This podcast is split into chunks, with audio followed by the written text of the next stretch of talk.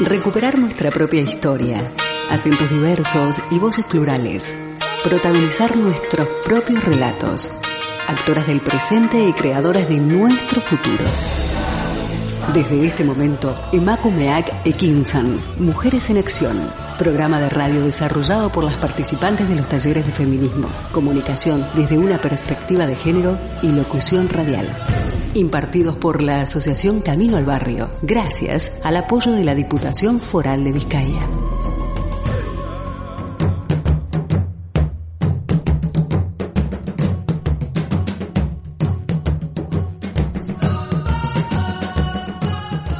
Muy buenas tardes, saludamos a todas nuestras oyentes en este bello día de otoño.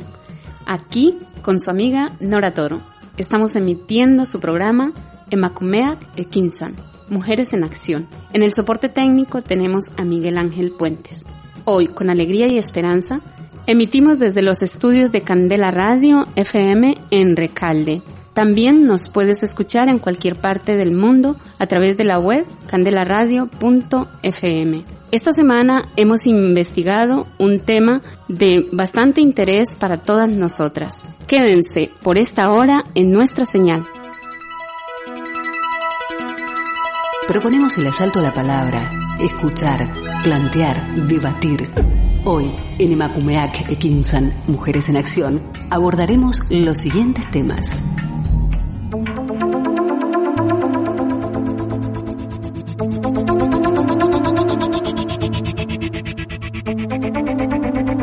Las empleadas del hogar y de cuidado son un colectivo bastante vulnerable en nuestra comunidad autónoma y a nivel nacional.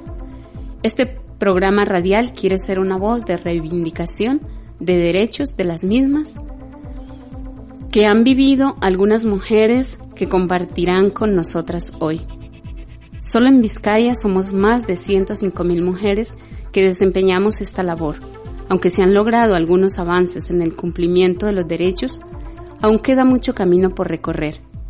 Sabemos que a mediados de la década de los 80 es donde se detectan varios factores como el envejecimiento de la población, la incorporación al mercado laboral de trabajadoras autóctonas y la propia crisis de los cuidados, acelerando así el flujo migratorio feminizado, surgiendo así las variantes de empleada, interna, externa o también niñeras y cuidadoras de personas mayores. La temática de hoy la abordaremos en tres bloques, tres mujeres latinoamericanas que nos acompañan con su corazón y mente llenos de vida y de experiencias. En el primer bloque tenemos a Katy González, una mujer nicaragüense con casi siete años en España, trabajando todo el tiempo de interna en el trabajo del hogar. En el segundo bloque hablaremos con Alexandra Elisa Encalada, ecuatoriana, de profesión administrativa, que ha trabajado en el mundo del hogar durante 10 años y ahora se desempeña como dependienta en una pizzería. En el último bloque tendremos a Frangini de Fátima Mejía, nicaragüense, 28 años, 6 años en España, se dedica actualmente al traders promoviendo productos. Antes de desarrollar esta temática, vamos a escuchar nuestro primer tema musical, Somos Trabajadoras, de Carla Lara y su grupo Puras Mujeres, oriundas de Honduras. Ellas nos introducen de una forma muy figurativa en el contenido del programa de hoy, derechos de las empleadas del hogar y de cuidados.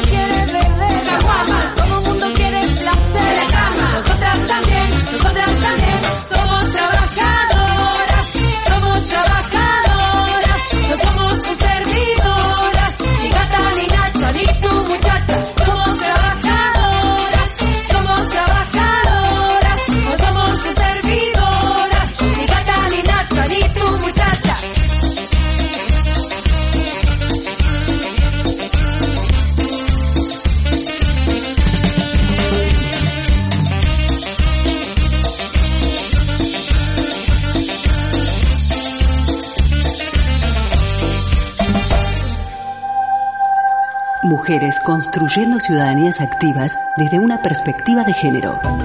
Emakumeak Ekinsan. Mujeres en Acción. En Candela Radio 91.4 FM.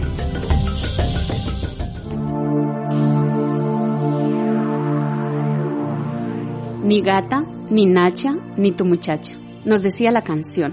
Y con ello queremos recordarnos que ante todo, en los derechos de las empleadas del hogar, el trato digno, la educación, y el respeto es lo primero que debemos merecernos dar y recibir. Los derechos de las empleadas de hogar tienen que ver con contrato, salario, jornada laboral, baja laboral, vacaciones, término de la relación laboral. Buenas tardes, estamos aquí nosotras mujeres y entre ellas está Katin.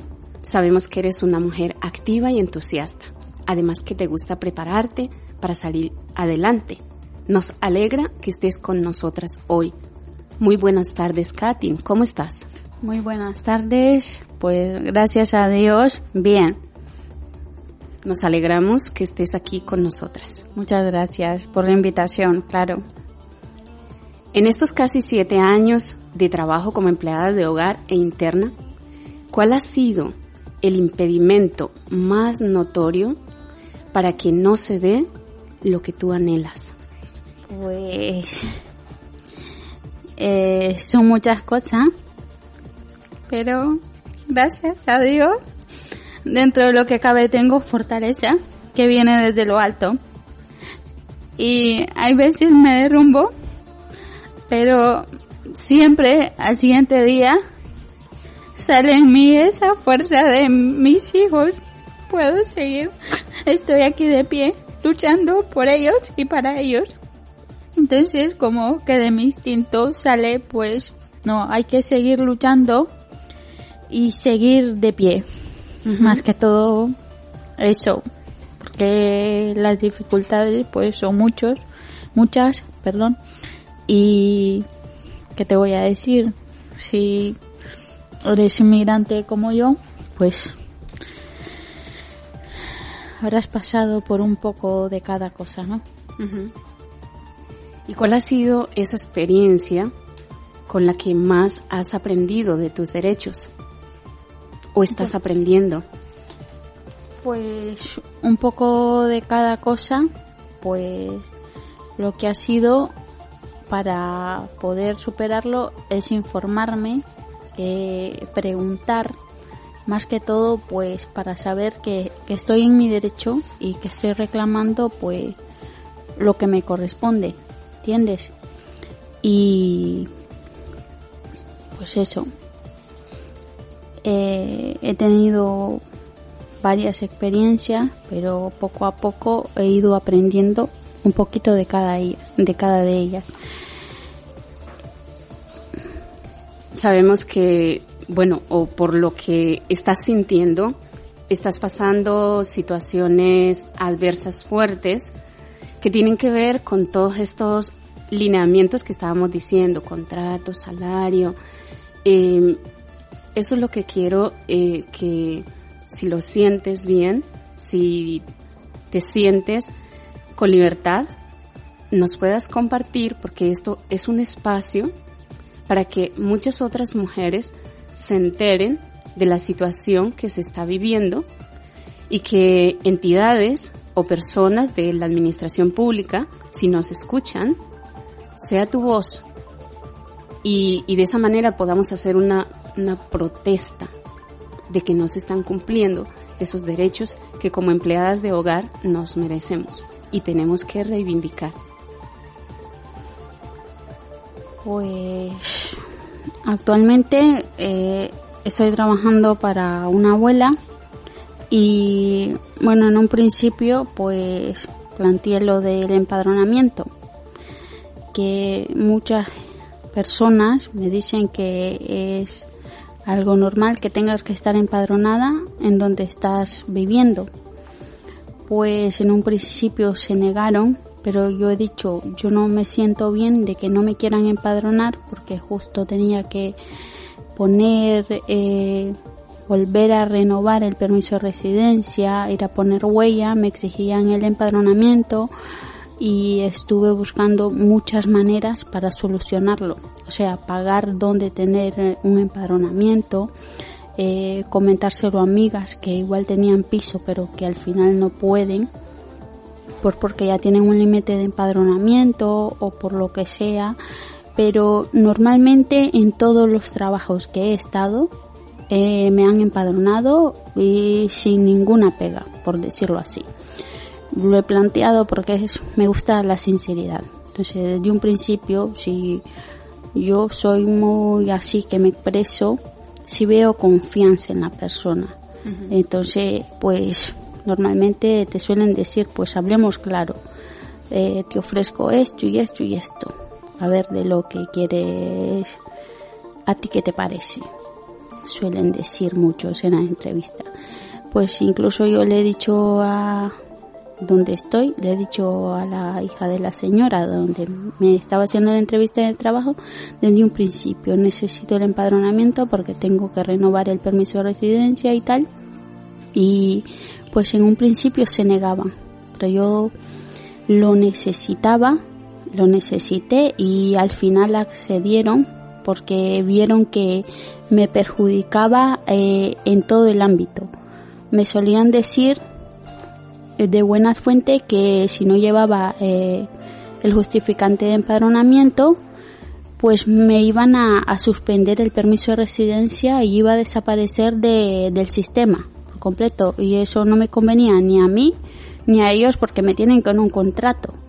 Entonces, pues, entonces tenía que hacerse valer y entonces pues he insistido y estaban muy renuentes en ese caso, pero yo le he dicho, bueno, le digo yo, yo siento que he dado todo lo que he podido en mi trabajo, pero veo, le digo que yo ya me he informado de diferentes formas, le digo yo, de diferentes maneras, que lo que estoy pidiendo no es nada, no, no es nada ilegal, le digo yo, que tengo que estar empadronada donde estoy viviendo, le digo yo, y, y veo que no hay manera de hacerlos cambiar de parecer, le digo, pues ya lo siento, le digo yo, te estoy presentando mi renuncia ahora mismo, le digo yo, y mañana mismo se lo confirmo a tu hermana, le digo, y en siete días yo dejo de trabajar aquí.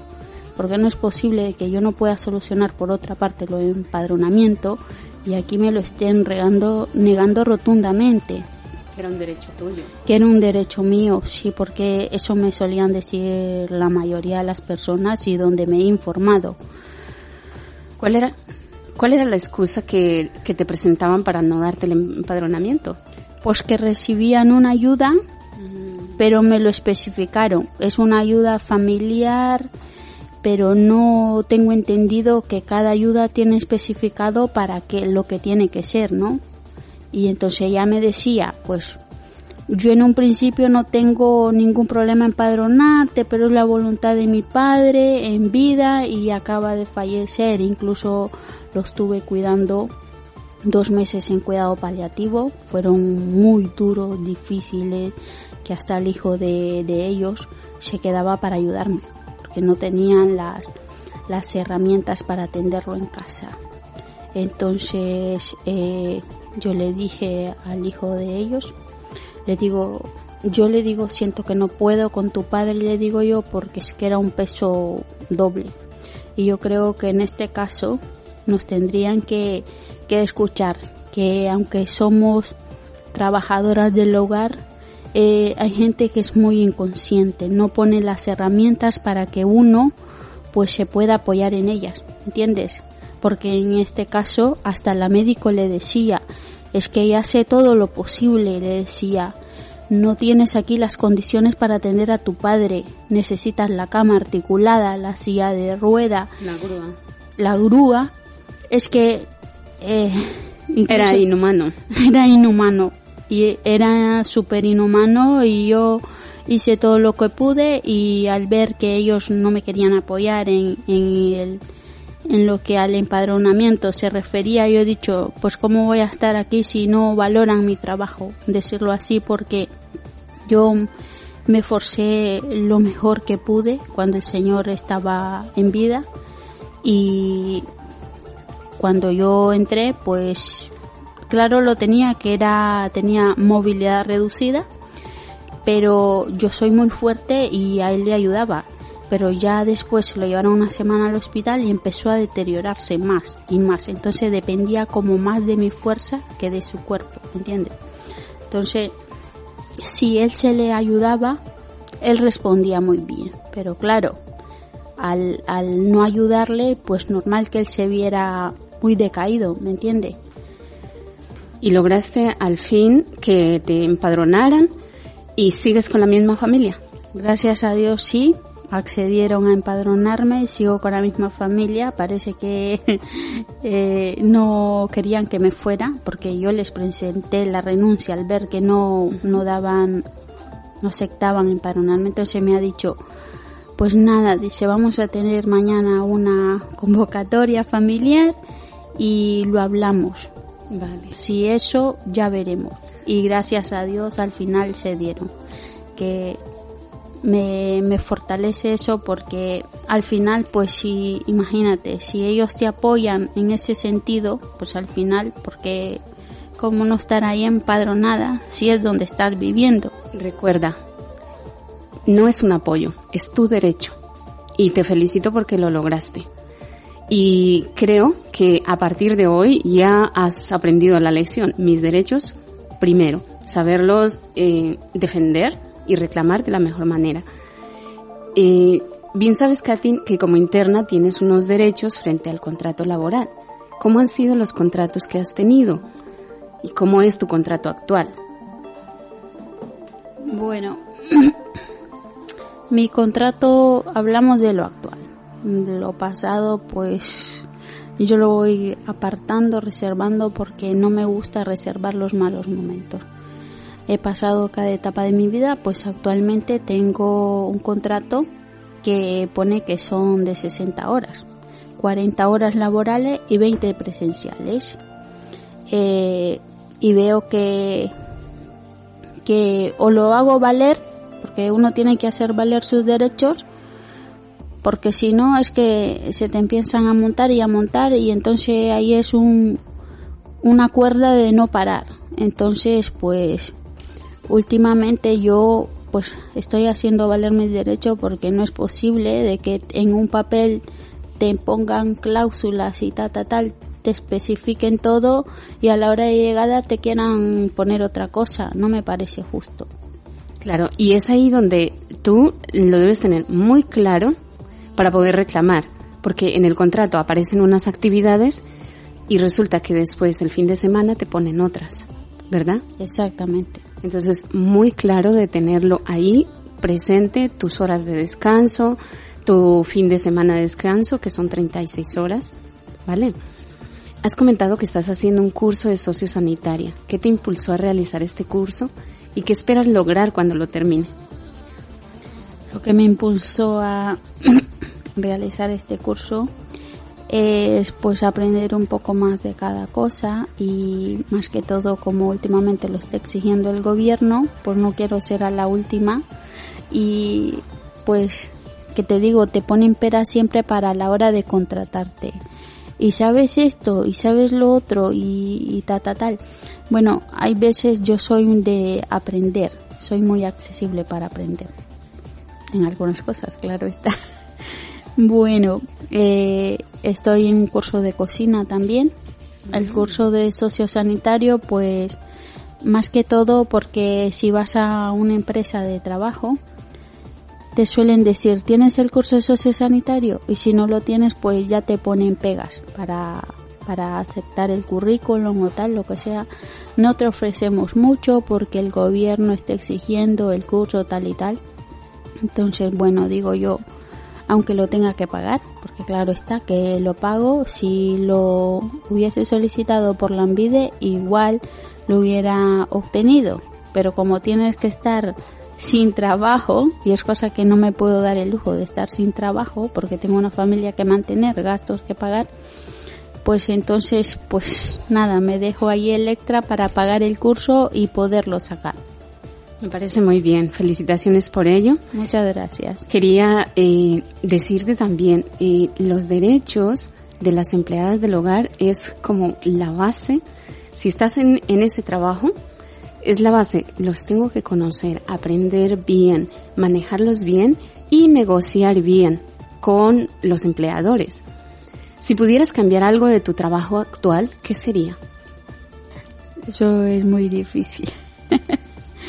Más que todo, pues cada quien es como es, pero la negatividad que tiene mi jefa, la hija de la señora, pues eso no ayuda en nada. No ayuda en nada porque eh, es muy negativa, ¿entiendes? Entonces, pues al final a ti como que esa negatividad la vienes cogiendo pero esa negatividad eh, significa de pronto malos tratos hacia ti, verbales. Bueno, eh, en un momento sí, porque al principio, bueno, en el segundo mes de prueba, eh, me sentó algo fatal que me dijo. E incluso le puse un hasta aquí y le digo, pero ¿cómo, cómo es posible? Le digo yo, si, si estoy cumpliendo yo con mi trabajo. Y entonces me dice, no, pero es que ¿cómo me dice te has ido a estar tan ancha? Cuatro horas a la habitación, cuando no eran cuatro horas. A las cuatro menos veinte me dijo ella, ya me encargo yo de mi madre. Vete tú, me dice, a por ahí. Pero por ahí no significaba salir fuera a la calle, sino que igual a un relax. Entonces me encargo yo de mi madre. Se encargaba ella de atenderla poco. Eh, y yo ya había hecho mis quehaceres. Me había levantado desde las 9 de la mañana, eran las 4 menos 20. Yo había hecho pasar el polvo, hacer la comida, ir a hacer la compra, la limpieza de los baños y tal. Pero me ha sentado mal el trato de que ella piensa que aunque estemos ahí no podemos estar un momento sentadas. Si se supone que en las horas presenciales no es de estar haciendo cosas o volver a repetir lo mismo. ¿Entiendes lo que te digo? Porque si son ocho horas laborales, esas ocho horas pueden estar de 8 a 4 de la tarde. Ocho horas laborales. O repartidas. O repartidas. Pero tú sabes que tienes dos horas de descanso y que puedes salir a la calle. O sea, eso no te lo pueden impedir. Si quieres quedarte en tu habitación y hacer tus cosas, quedas ahí. Pero si quieres ir a la calle, también lo puedes hacer. Sí. ¿Vale? Tienes que tener eso muy presente. Eh, Katy, muchísimas gracias por tu, por tu experiencia, muchísimas gracias por compartir todo lo que se dice aquí. Es un espacio, como lo decíamos antes, para protestar, para reivindicar nuestros derechos como empleadas de hogar. Y es loable que lo hagamos. Eh, está todo protegido, así que con toda libertad puedes expresar si quieres decir algo más. Vale. Muchísimas gracias entonces, que nos alegra que estés haciendo ese curso para salir adelante y si alguna cosa, sabes que hay organismos, asociaciones que te pueden apoyar. Está ATH, está Mujeres del Mundo y en diferentes lugares se dan cursos sobre esto y la web también, que puedes encontrar mucha información sobre tus derechos. Muchísimas gracias. A ti las gracias y al equipo que me ha invitado a hacer esta entrevista. Muchísimas gracias, Katin, por tu tiempo, por compartir tus metas, tus sufrimientos y tus anhelos. Con esta historia escuchemos ahora nuestro segundo tema musical, Manos de Mujeres, de Marta Gómez, en el cual se reverencian las manos con la que se realiza todo el trabajo de la mujer como ama de casa y como empleada de hogar. Mano fuerte va barriendo, pone leña en el fogón.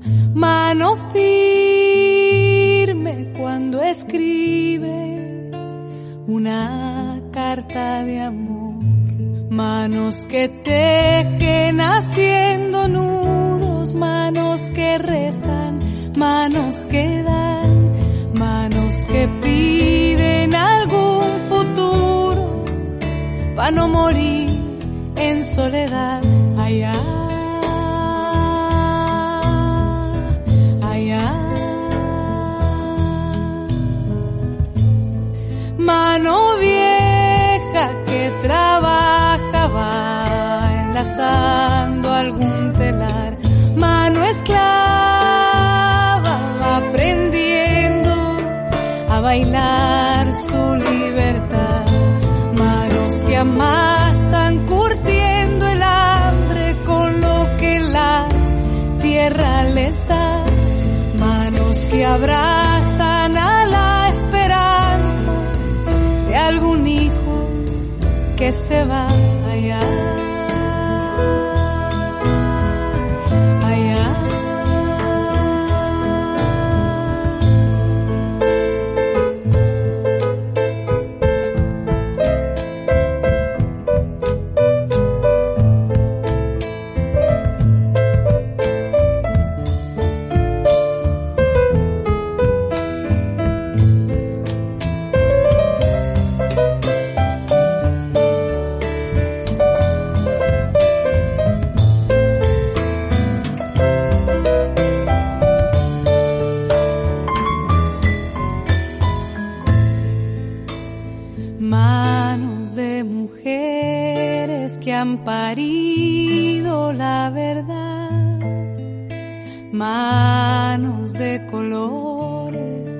aplaudiendo algún cantar. Allá. Allá.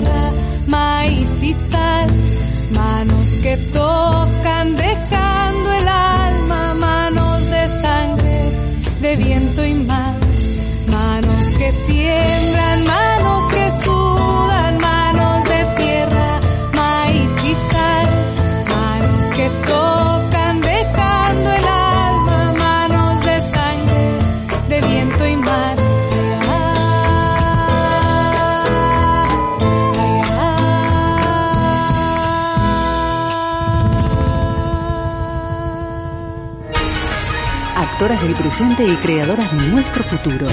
Estás escuchando Emakumeak Ekinsan, Mujeres en Acción.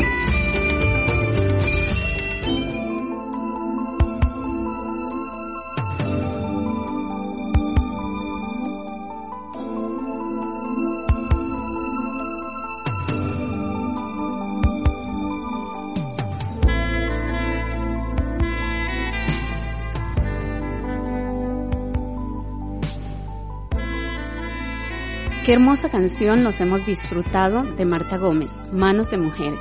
Ensalzar las manos es admirar y valorar el trabajo que hacemos y más con el tema de hoy, derechos de las empleadas de las empleadas de hogar, que su trabajo ante todo es manual.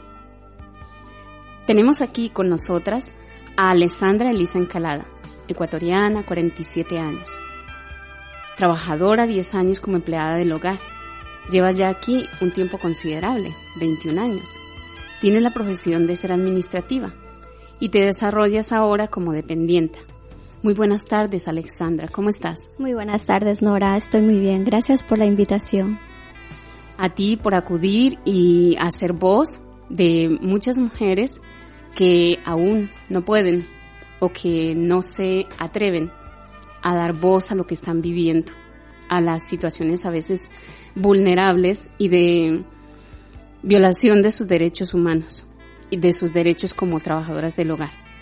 Alexandra, cuéntanos a grandes rasgos cómo fue tu experiencia como empleada de hogar. Vale, mm, yo vine aquí en al País Vasco en el año 2000. Mm, estuve trabajando de interna en una casa de Neguri durante seis meses aproximadamente mi situación laboral allí no era mm, eh, mala, la verdad, pero el ambiente de trabajo sí, puesto que en mi país yo tenía muchísima libertad, trabajaba en varios sitios, entonces recorría prácticamente todo mi país y claro, venir aquí a estar metida en una casa, pues mm, era un poco complicada la situación. Entonces estuve los seis meses y me fui a Madrid a trabajar como empleada em, de hogar cuidando a niños, que es diferente de estar metida en una casa de interna. Entonces ya eh, mi experiencia en Madrid fue muchísimo mejor eh, respecto al ambiente de trabajo, ya que con los niños salíamos, íbamos al colegio, a las actividades extraescolares, incluso nos íbamos al cine, ¿sabes? Entonces era otra situación. Qué bueno, siempre esos ambientes son diferentes, el uno y el otro te da otra perspectiva diferente. Exactamente, porque el estar de interna en una casa donde no hay niños no tiene nada que ver con una casa donde hay niños con los que disfrutas y con los que aprendes cada día. Y que hay vida. Exactamente, eso es lo más importante, que haya vida y alegría. Sabemos que las bajas laborales en el mundo del hogar hay dos formas de pedirla. Por enfermedad común, por accidente laboral o también, perdón, tres formas, o también por maternidad. ¿Recuerdas alguna experiencia laboral en la cual tuviste que darte de baja? ¿Cómo fue y qué aprendiste de ello? Eh, sí, bueno, cuando estaba con los niños, em, estuve durante dos, em, dos, años con ellos. Conocí a mi pareja en Madrid, nos fuimos ya a vivir juntos y da la casualidad que me embaracé y claro, la, las personas con las que trabajaba no les interesaba tener una persona externa, sino una interna. Y, y yo lo veía realmente bien, puesto que los niños necesitaban cuidados, eran muy pequeñitos y necesitaban cuidados diariamente. Eh, les propuse yo eh, ir de externa, pero me dijeron que ellos estaban encantados conmigo, pero que ellos quieren, querían una interna. Entonces no me quedó otra que coger y darme de baja. Fíjate, en una situación súper complicada, una situación legal complicada, porque ellos me habían presentado mis documentos ya para sacar la tarjeta de residencia. Claro, yo todavía no tenía mis papeles y tuve que dejarlo así, ¿sabes? Porque ya tenía cuatro meses de embarazo y me tuve que ir de allí. Me tuve que ir de allí, mis papeles ya me los presentaron ellos. Pero fíjate que tuve una buena suerte con esta pareja. Ella, ella era española y él era de Estados Unidos tuve suerte porque ellos, a pesar de que yo ya no trabajaba con ellos, me siguieron manteniendo esa situación para que yo pudiera obtener mis papeles. La verdad es que les tengo un agradecimiento infinito porque de lo contrario los hubiese perdido, no hubiese tenido esos documentos. Em, en ese caso para mí fue algo, algo positivo, pero yo sé, yo tengo conocimiento de otras personas que no, que las han, han echado directamente y no les han dado ningún tipo de opción. Pero en mi caso gracias a Dios fue, fue, fue realmente positivo y bien. Y logré mis documentos, fíjate, a pesar de que no continué con ellos trabajando. ¿Pero tú renunciaste o...? Sí, claro, tuve que renunciar yo porque claro, ellos no, no querían eh, una persona externa, sino una interna. Y yo no podía cumplir con ello porque estaba embarazada y mi embarazo era de alto riesgo. Vale, vale, también por tu salud. Sí, exactamente, también por mi salud.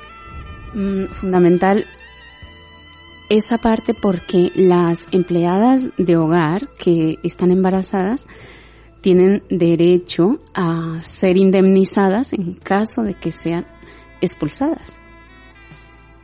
Vale, yo es que en ese momento ya te digo. No lo conocías. No lo conocía porque, claro, yo estaba con ellos, yo me tuve que renunciar a mi situación laboral con ellos y, y yo les agradecí porque no dieron de baja mis documentos hasta que obtuve mi documento de residencia de trabajo.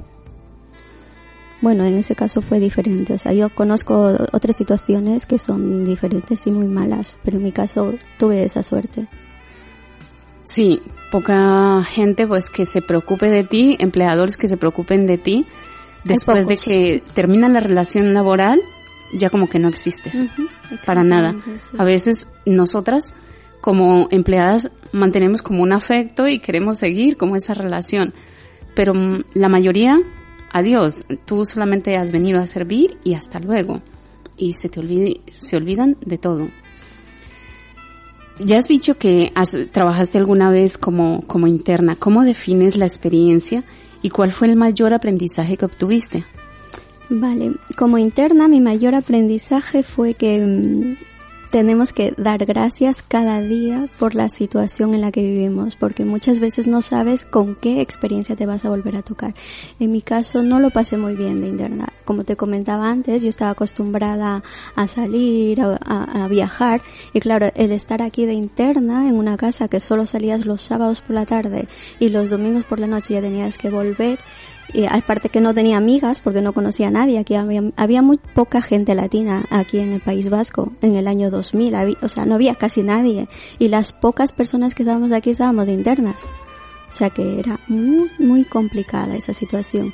Entonces yo, mi aprendizaje para mí fue valorar la vida, valorar la libertad que tenemos, porque muchas veces nos pueden cortar las alas sin darnos cuenta. Entonces yo, por ejemplo, en esa casa no estuve muy bien en el ambiente familiar porque mi jefa tenía un problemilla de salud. Entonces ella, mm, bueno, el caso de ella era un poco complicado. Te- son personas que tenían muchísimo dinero, pero tenían problemas eh, emocionales muy fuertes. Entonces nosotros, como somos latinas y nos han enseñado a ser muy cariñosas con la gente que está a nuestro alrededor, muchas veces no nos damos cuenta de esa situación y, y queremos meternos de más, que no deberíamos hacerlo. Nos metemos ahí como si fuese nuestra familia y no, así no es, porque te afecta a ti, te afecta y muchísimo. Sí, a veces no se hace esa distinción entre el, la parte laboral y la parte emocional. Y queremos comprometernos y la lejanía y el estar internas y no tener mucha relación con gente de fuera hace que eso suceda para todos, ¿verdad? Sí, sí, y además en ese tiempo, fíjate, en el año 2000 te estoy hablando, no teníamos, mucha gente no teníamos acceso a un teléfono celular, móvil, no teníamos, peormente redes sociales. ¿Cómo te comunicabas con tu familia? Por, por, por carta escrita. ¿Y cuánto te llegaba? ¿Un mes? Después de un mes recibía la respuesta, o sea, muy, muy complicada esa situación. Me imagino, qué valiente eres, qué valiente. ¿En cuál trabajo estuviste a gusto en todos los sentidos y creías que el salario que te daban era el que merecías? Yo estuve muy contenta, en, eh, obviamente, en el trabajo con los niños. Fíjate que la diferencia de salario, eh, aquí me daban 950 mil pesetas, en ese tiempo me parece, que no me acuerdo muy bien, y en Madrid me daban 5 mil pesetas de menos, fíjate. Pero a mí no me, a mí me da igual. ¿Por qué? Porque yo valoraba la calidad de vida que me estaban dando ellos. Y el ambiente de trabajo que me daban, porque me trataban como una más de su familia. Caso contrario que pasó con aquí en, en Bilbao. Entonces yo, para mí, eso fue- lo que más valoro. O sea, aunque me pagaban cinco mil pesetas menos, pero yo estaba encantada de la vida con esa familia. Claro, porque estabas mm, supliendo esa necesidad que tenemos de afecto, de amor, de cercanía, de relaciones cercanas. Bueno, y no tanto... Como somos nosotros lo- los, latinos. Exactamente, bueno, pero yo con mi experiencia de los seis meses de Bilbao, ya como fui conociendo a las personas aquí, como son en Europa, más o menos ya vas cogiéndole. Entonces ya cuando vas a otro sitio ya sabes, o sea, ya vas con, con otra perspectiva. Entonces ya no te esperas que ellos sean recíprocos. Sin embargo, como me tocó una familia mm, súper atenta, mm, sí, ahí en ese caso pues ya mi situación cambió totalmente, entonces ya me sentí más a gusto. y es muy importante. El buen trato, lo decíamos en, en la entrevista anterior con Katy, que el buen trato es fundamental para que tú tengas esa fortaleza de decir, voy a aprender esto, voy a aprender aquello, me implico más para conocer cuáles son mis derechos, porque te sientes a gusto y, y vas a tener más autoridad para poderlos reclamar y para poderlos defender, que es lo que te corresponde, ¿verdad? Exactamente, lo que pasa es que al estar tú ya no estás en una situación de mm, depresión, porque realmente cuando tú vienes aquí de interna coges depresión. Entonces te, te, te cohibes a todo, te- tu mente se, se nubla, te bloqueas, no sabes por qué camino seguir. Sin embargo, cuando ya cambias de ambiente de trabajo, de ambiente laboral, ya, ya miras con otras perspectivas toda la situación, te vas enterando, te vas viendo, ya no confías tanto en las personas, ya vas diciendo, a ver, ¿qué es lo que me ofrece qué es lo que yo estoy firmando? Entonces ya lees toda la letra grande y pequeña y dices, vale, pues yo estoy de acuerdo con ello, pues vamos adelante. Y si no estás de acuerdo, pues siempre tienes otra posibilidad de buscar otro, o- otro tipo de trabajo. ¿Conocías en ese tiempo eh, y se hablaba de derechos con otras personas, con otras mujeres migrantes? En Madrid sí, aquí en Bilbao no, porque como te comento, cuando yo llegué ya directamente a trabajar de interna, entré en depresiones, aguanté seis meses, como se dice, pagué lo que debía y me fui a Madrid. Pues en Madrid, al estar en otro ambiente, pues ya te vas enterando de las cosas que hay, derechos, obligaciones y todo, toda esa situación. Incluso fui a, a comisiones obreras para un poco estar pendiente de los derechos como empleadas de hogar que tenemos. Qué bueno, qué bueno. Porque mm, la manifestación, la convocatoria, el estar en diferentes agrupaciones ayuda para que se visualice y se amplíe la visión que se tiene de, de nuestros derechos, ¿verdad? Es muy importante. Yo conozco gente que no, que no le, que no van, sabes, que, que cogen y se conforman con les, con lo que le dan sus empleadores. Y yo muchas veces cuando converso con ellas les digo, no, tú tienes derechos. Tú ti- puedes afiliarte, puedes ir a, a cualquier, me da igual, a cualquier asociación, vas, te afilias y ellos te asesoran y te dicen qué derechos tienes, qué obligaciones tienes y por lo menos ya vas con bases para seguir eh, si te gusta esa situación laboral o no.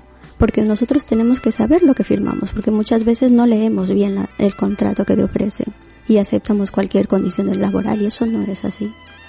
Eso es cierto. Y por eso te hago esta última pregunta. ¿Cómo pudiste empoderarte y dejar ese ámbito laboral para luego empezar otro totalmente diferente? Como te decía, cuando tú ya encuentras esa libertad, ya no estás con esas depresiones de al principio, pues ya vas buscando tu camino, ya te vas diciendo, no, pues, y estoy en otro, otro país, vale, estoy en otro país, pero tengo, soy la misma persona que era en mi país, o sea, yo si trabajaba en administrativo, ¿por qué no buscar un trabajo de administrativo? Si trabajaba de dependiente, ¿por qué no buscar un trabajo de dependiente aquí? Y poco a poco te vas buscando tu, tu vida laboral, te vas haciendo camino en, en la sociedad. En mi caso yo me he quedado, ahora mismo estoy de dependienta porque he tenido mi niña, he tenido que cuidarla, mm, ha sido una situación un poquito complicada, he tenido mi- el niño pequeño también, entonces he estado mm, con mi marido compaginando, él trabaja un horario de, por las mañanas hasta las seis, entonces llega él y yo me voy a trabajar, entonces así de esa manera no dejamos descompensando a los niños tampoco, porque ellos son muy, muy, muy importantes también. Entonces así me, me, me he quedado en ese ámbito hasta que el niño sea un poquito mayor, pero ya estoy en camino y en proceso de conseguir algo diferente, ¿eh? algo que tiene que ver con mi situación, con mi profesión, vamos, con administrativo. Qué bueno. Eh, con esta experiencia, Alexandra, y tu tremenda aportación que nos regala hoy, queremos invitar a muchas mujeres que es posible de salir si tienen sus profesiones, si tienen su capacitación en, en alguna rama, como lo ha hecho Alessandra, y nos ha dado su testimonio hoy. Muchísimas gracias Alessandra por acompañarnos, gracias por compartir con nosotras y su experiencia. Después de esta experiencia con Alexandra, nos vamos a una pausa musical que nos empodera con frases inspiradoras para nuestro tema de hoy. Soy yo, de Bomba Estéreo. Soy yo, fuerte y decidida a reivindicar derechos y unirme a otras hermanas, madres, amigas, abuelas, para juntas lograr un trabajo en condiciones.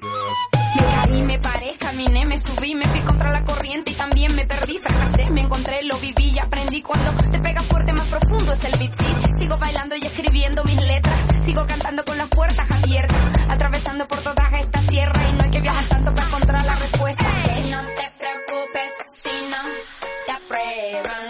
cuando te critiquen, tú solo di. Soy yo. Soy yo. Soy yo. Soy, soy, soy, soy, soy, soy, yo. Yo, yo, yo, yo, yo, yo. Sigo caminando, sigo riendo. Hago lo que quiera, muero en el intento. A nadie le importa lo que estoy haciendo. Lo único que importa es lo que está por dentro. Razón, sin problema. Estar sentada sin hacer nada, mirando de lejos y estar relajada. No te preocupes si no te aprueban cuando te critiquen. Tú solo di. Soy yo.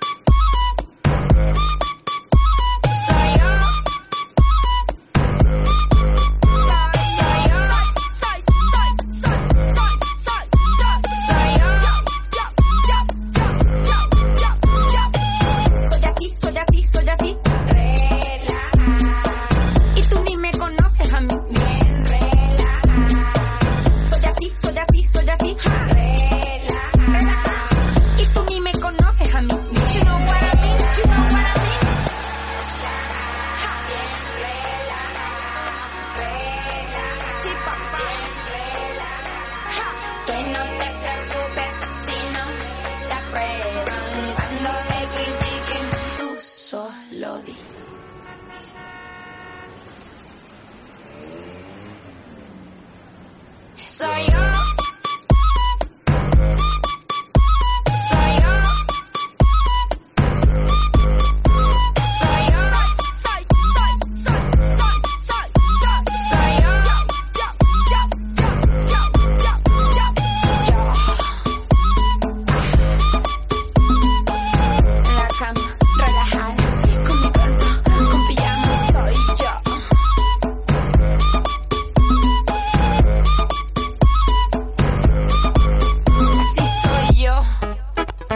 Estás escuchando Emakumeak Ekinsan, Mujeres en Acción.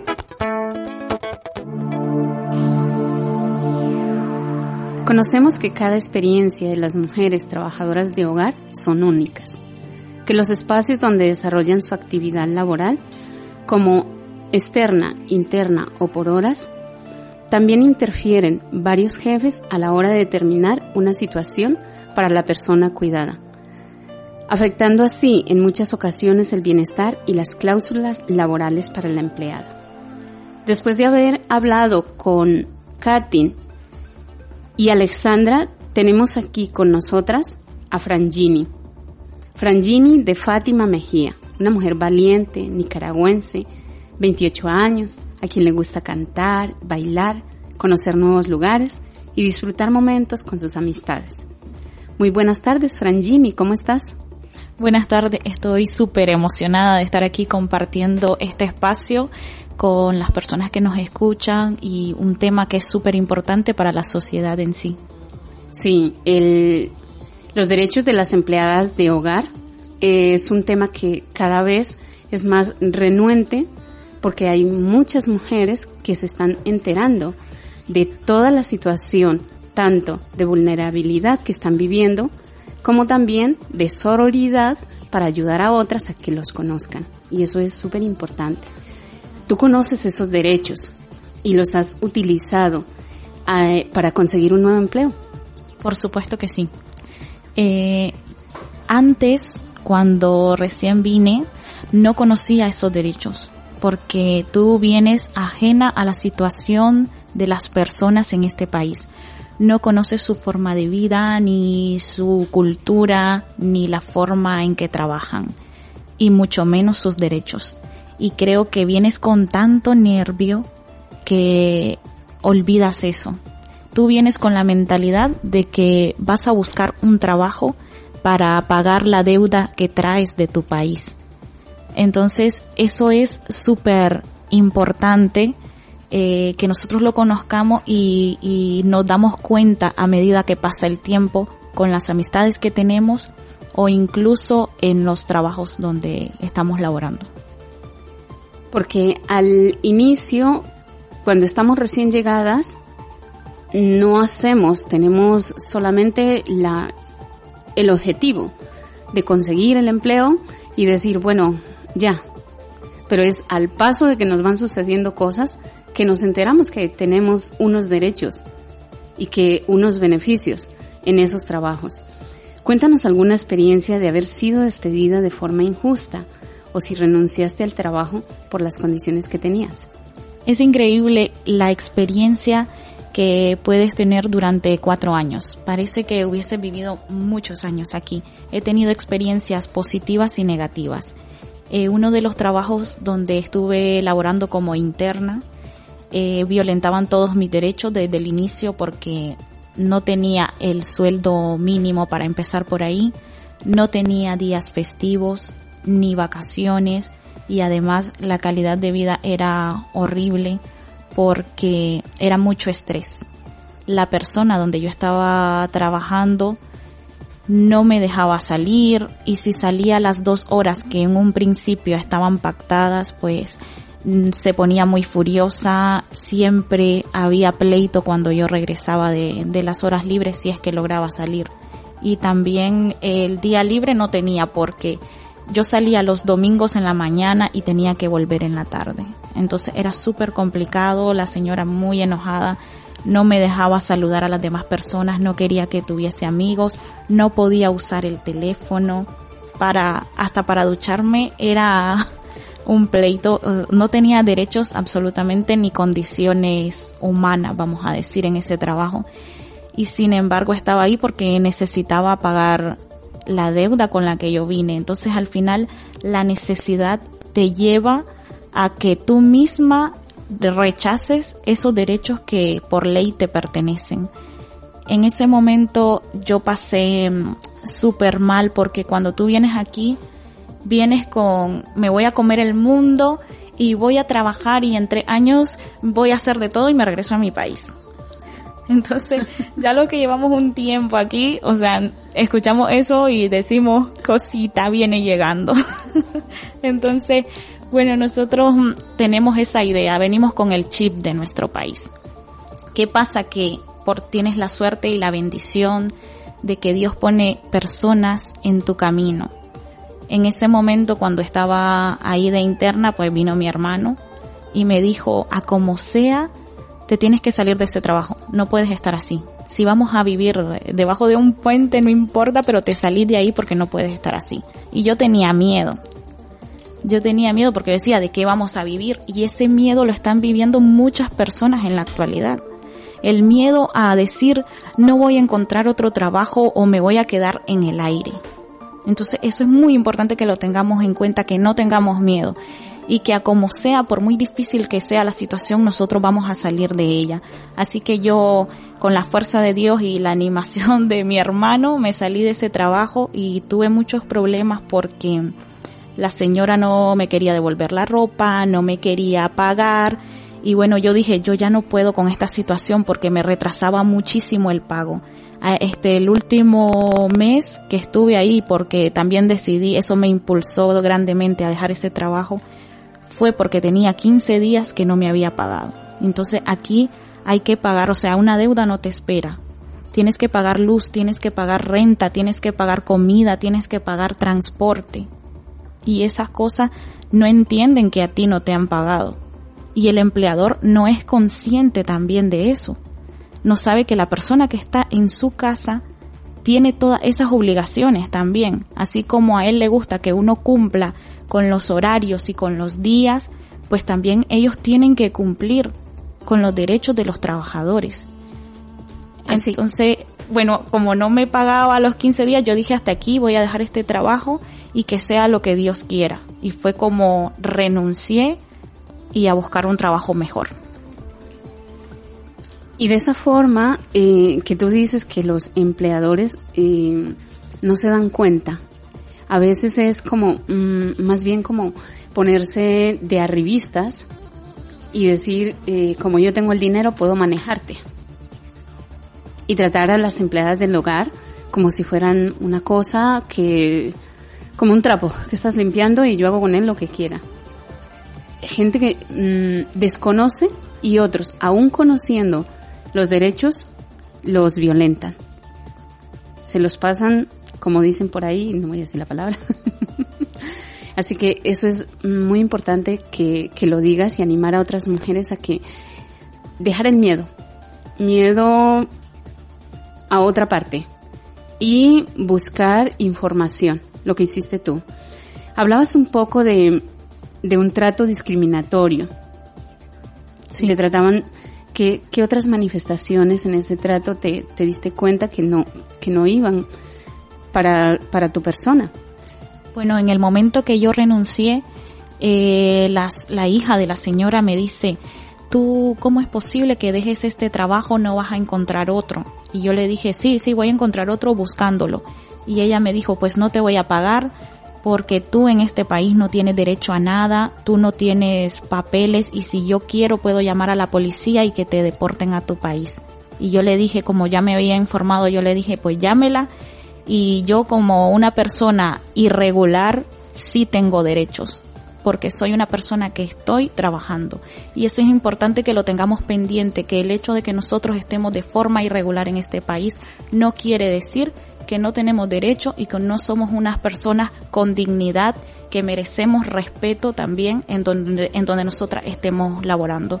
Entonces también ese punto de parte de la familia para la cual yo laboraba eh, fue una manifestación de discriminación y las amistades de la persona también, porque decía, ¿cómo se porta la chica? Si se está portando mal, ala, a la calle. Así decía, eh, o sea, en mi cara. Entonces, todo este tipo de situaciones que tú te aguantas, porque uno no es tonto, uno se los aguanta por la necesidad. Entonces, todo este tipo de, de situaciones, como dije anteriormente, te aguantas, te llevan a que tú te enfermes.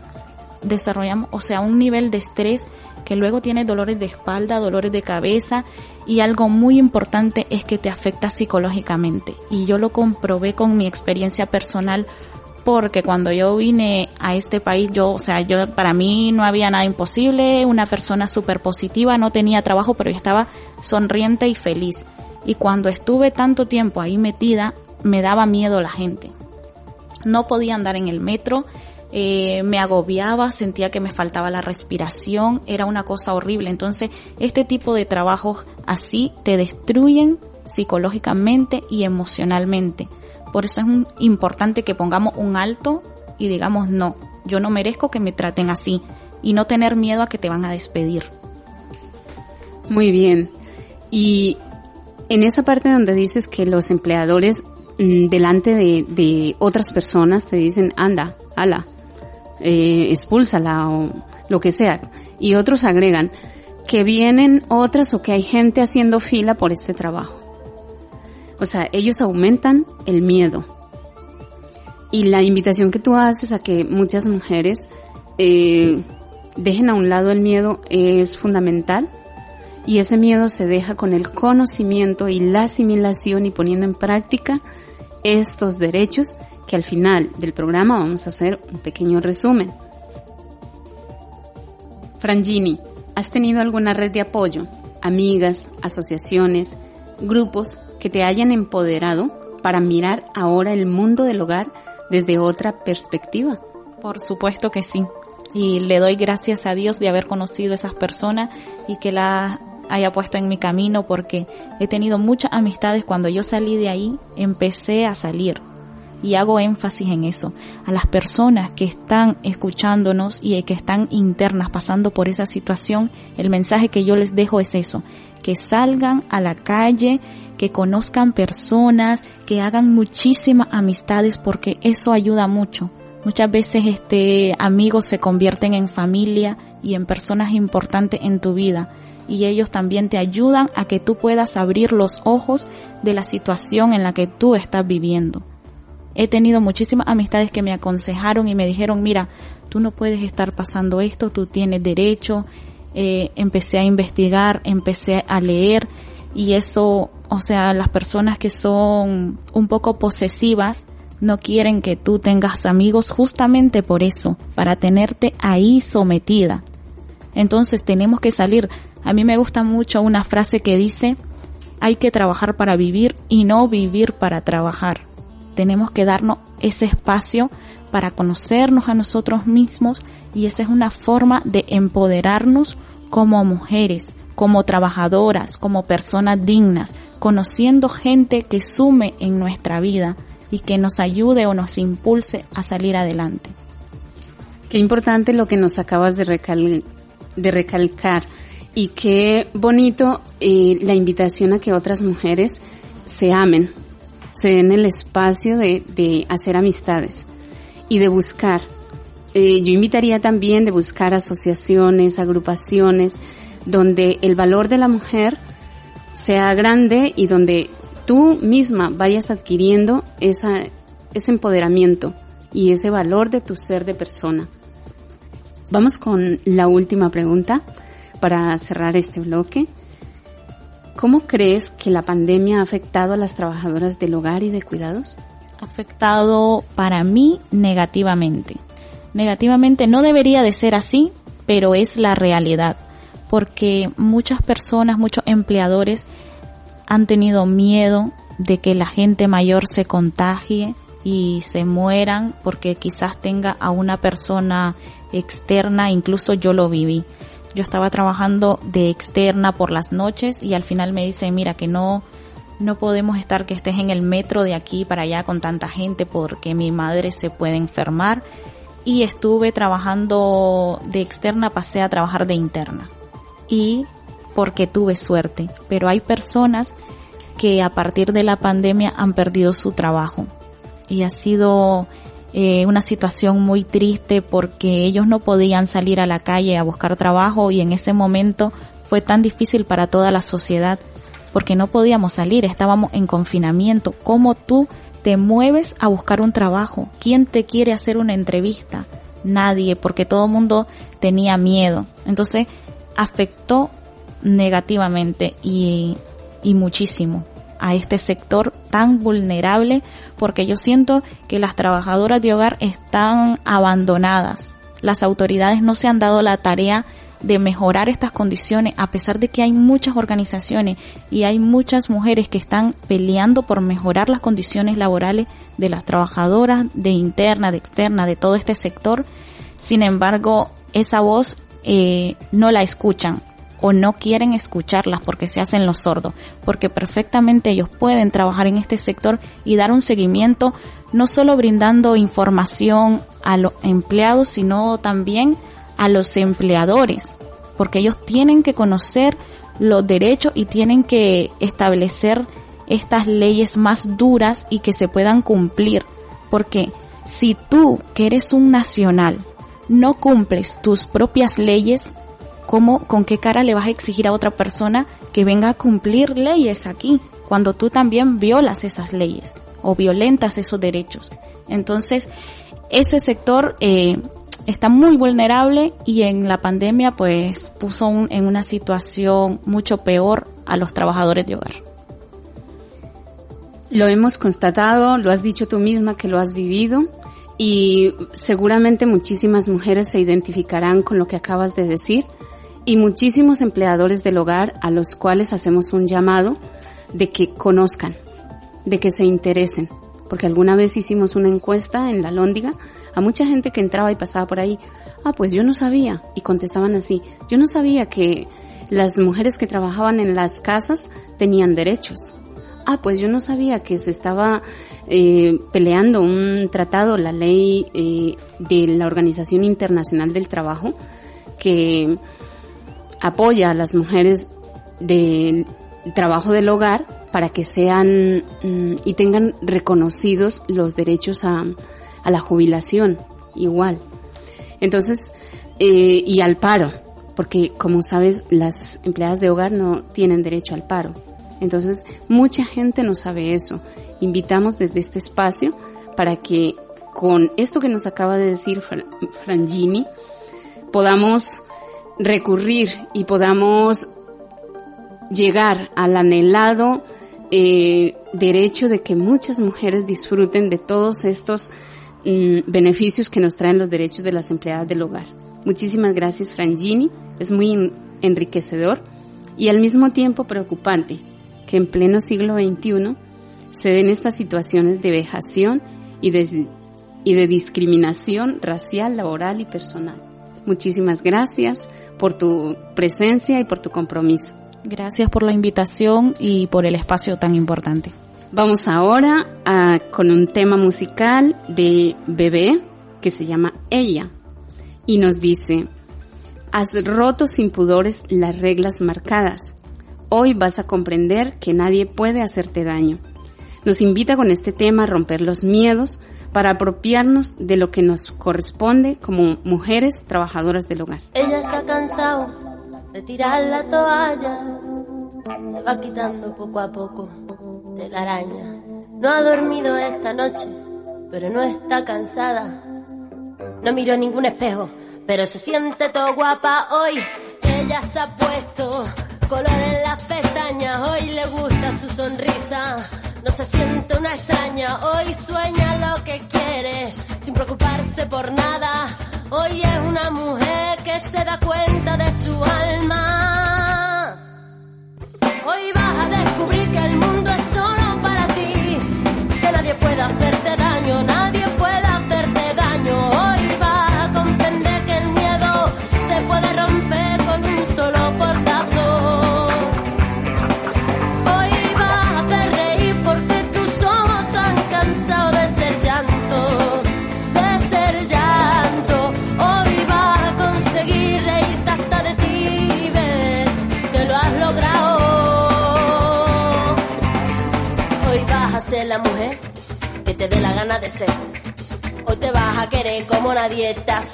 Querer.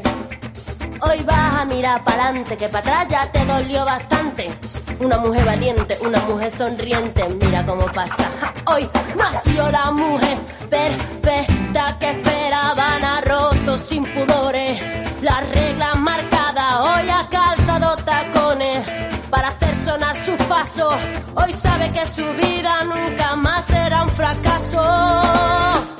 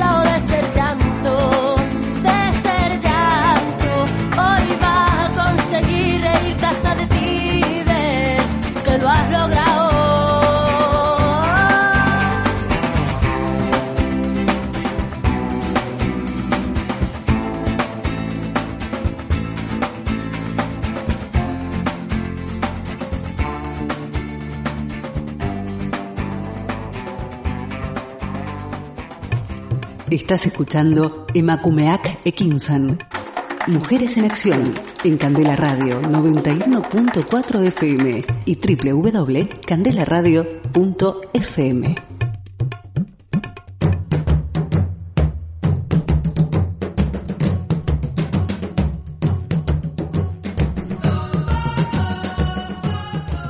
Recordemos, valientes mujeres, que nuestro salario mensual por 40 horas semanales son nos- 950 euros y por cada hora extra se debe pagar como mínimo 7.43 euros. Atención mujeres internas. Deben tener dos horas diarias de descanso y 36 horas el fin de semana. Que entre una jornada laboral y la otra deben tener 10 horas de descanso. Tanto internas como externas tienen derecho a disfrutar los días festivos. Frente a las bajas laborales, tanto si estás en situación regular o irregular, tienes derecho a ella por enfermedad o accidente laboral. También a la baja por maternidad. Las vacaciones son 30 días al año, 15 días los determina el empleador y los otros 15 la empleada. Pueden llegar a acuerdos y que se queden fijados en el contrato. En el contrato deben quedar reflejadas las actividades concretas a realizar, el salario, los días festivos a disfrutar, o si son pagados.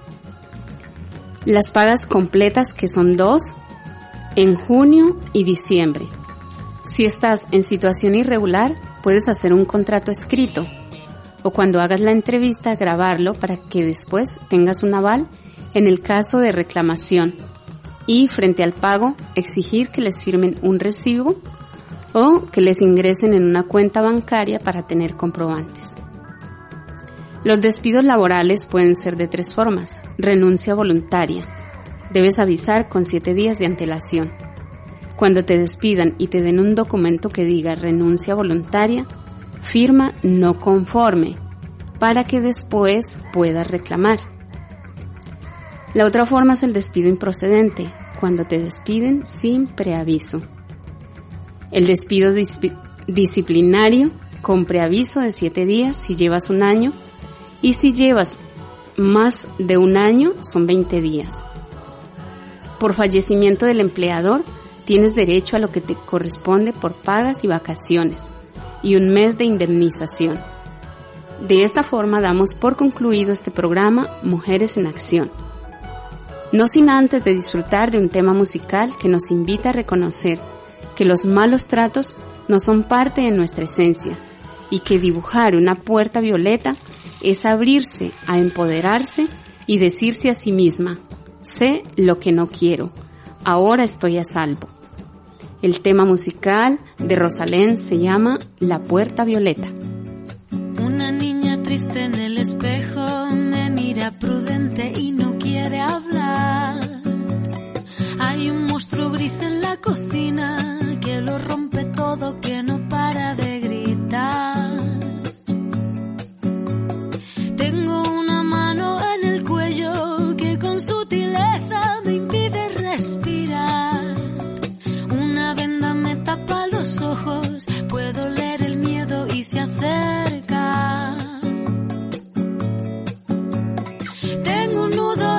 Las cuerdas que ensucian mi voz al cantar. Tengo una culpa que me aprieta, se posa en mis hombros y me cuesta andar. Pero dibujé una puerta violeta